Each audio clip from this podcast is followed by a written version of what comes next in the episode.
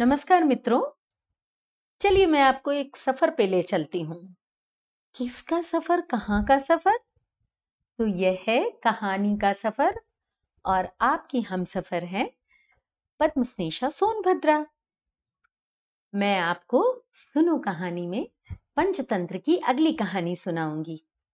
अक्सर आपने देखा होगा कि आप दो तीन मित्र हैं, लेकिन अचानक कोई नया आपके ग्रुप में जुड़ता है और आपका जो खास मित्र है, जो बेस्ट फ्रेंड है, वो नए मित्र की तरफ़ ज़्यादा आकर्षित होने लगता है, उससे ज़्यादा दोस्त, दोस्ती रखने लगता है, उसके साथ ज़्यादा रहने लगता है। जलन तो होना स्वाभाविक है। बिल्कुल, होना भी चाहिए, हम सब मनुष्य हैं। हम मनुष्योचित कमियाँ भी होनी चाहिए खूबियों के साथ साथ इसमें कुछ भी बुरा नहीं है, पर ऐसे में क्या करें? तो चलिए, ये कहानी सुनते हैं ऐसे में।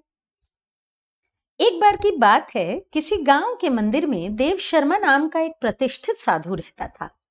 गाँव के सभी लोग उसका बहुत सम्मान करते थे। उसे अपने भक्तों से दान में तरह तरह के वस्त्र, उपहार, खाद्य सामग्री और पैसे मिलते थे। उन वस्त्रों को बेचकर साधु ने काफ़ी धन इकट्ठा कर लिया था। जब हम धनवान हो जाते हैं तो हमें एक और गुण विकसित हो जाता है। आपको पता है कौन सा? मैं बताती हूँ, अविश्वास का। जैसे ही हमारे पास धन आता है, हम किसी पर विश्वास नहीं करने लगते। हमें सब में, सब पर अविश्वास होता है हमें लगता है कोई भी हमारे धन की चोरी कर सकता है। ऐसा ही उस साधु महाराज के साथ भी हुआ। वह हमेशा अपनी धन की सुरक्षा के लिए चिंतित रहने लगा। वह अपने सारे धन को एक पोटली में रखता और हमेशा उस पोटली को अपने साथ रखता। वह जहाँ भी जाता, चाहे पूजा में या भंडारे में, उस पोटली को अपने साथ ही रखता। उसे वह कहीं नहीं छोड़ता था। जिस तरह वह साधु धन की सुरक्षा के लिए चिंतित था, उसी गाँव में एक ठग भी रहता था। वह धन का जुगाड़ करने के लिए चिंतित था। बहुत दिनों से उसकी नज़र साधु के ऊपर थी, उसे पता था, साधु के पास धन तो बहुत है। पर ये रखता कहाँ है? यह उसे पता नहीं चल पा रहा था। तो उसने क्या किया कि साधु का पीछा करने लगा? पर साधु था चालाक। वह पोटली को कभी खुद से अलग नहीं करता। आखिरकार उस ठग को एक उपाय सूझा। उसने एक छात्र का वेश बनाया और उस साधु के पास गया। उसने साधु से मिन्नत की कि वह उसे अपना शिष्य बना ले। क्योंकि वह ज्ञान प्राप्त करना चाहता है। और जैसा कि अक्सर होता है, उसने थोड़ी चिकनी चुपड़ी बातों से साधु का दिल जीत लिया। आप तो जानते ही हैं, जहाँ मक्खन नहीं चलता, वहाँ तारीफ़ चल जाती है।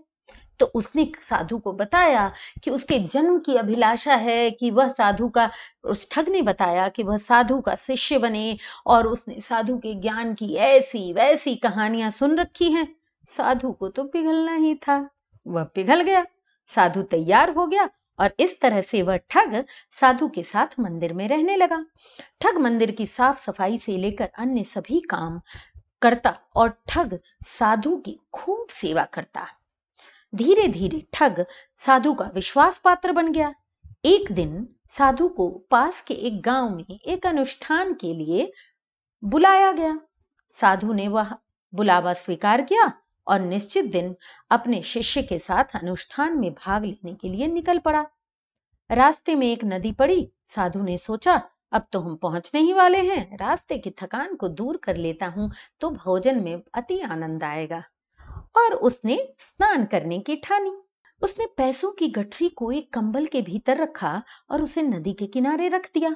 उसे लगा कि पैसे के बारे में तो किसी को पता ही नहीं था। फिर वह थोड़ा थोड़ा विश्वास भी करने लगा था अपने शिष्य पर। उसने ठग से सामान की रखवाली करने को कहा और खुद नहाने चला गया। ठग को तो कब से इस घड़ी का इंतज़ार था? जैसे ही साधु ने नदी में डुबकी लगाई, ठग ऐसे गायब हुआ जैसे गधे के सिर से सींग। इस कहानी से हमें क्या शिक्षा मिलती है? दो बातें। एक तो जब आपकी कोई बहुत तारीफ़ करे तो चौकन्ने हो जाए।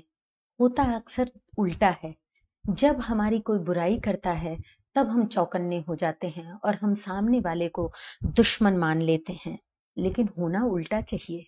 यदि हमारी कोई बुराई करता है तो हमें निश्चिंत होना चाहिए कि वह व्यक्ति हमें पसंद नहीं करता। और निश्चिंत भी क्यों होना चाहिए? हमें ज़्यादा सावधान होने की ज़रूरत रहती है। और होता भी अक्सर ऐसा ही है। हम अपने दुश्मनों के सामने ज़्यादा सावधान रहते हैं। हम ज़्यादा सतर्क रहते हैं, ज़्यादा चौकन्ने रहते हैं। लेकिन जैसे ही हमारी कोई तारीफ़ करता है, हम पिघल जाते हैं और यहीं हम धोखा खाते हैं। अक्सर विश्वासघात वहीं होता है जहाँ विश्वास हो। अगर आप किसी पर विश्वास ही नहीं करते तो विश्वासघात क्या होगा? तो मित्रों, कभी भी किसी की चिकनी चुपड़ी बातों में आकर उस पर विश्वास नहीं करना चाहिए। आज इसी जीवन मूल्य और इसी नैतिक मूल्य के साथ मैं कहानी को समाप्त करती हूँ। आप सब स्वस्थ रहिए, मस्त रहिए और व्यस्त रहिए। फिर मैं हाजिर होंगी आप सब के लिए एक और कड़ी लेकर, किसकी? सुनो कहानी की। नमस्कार।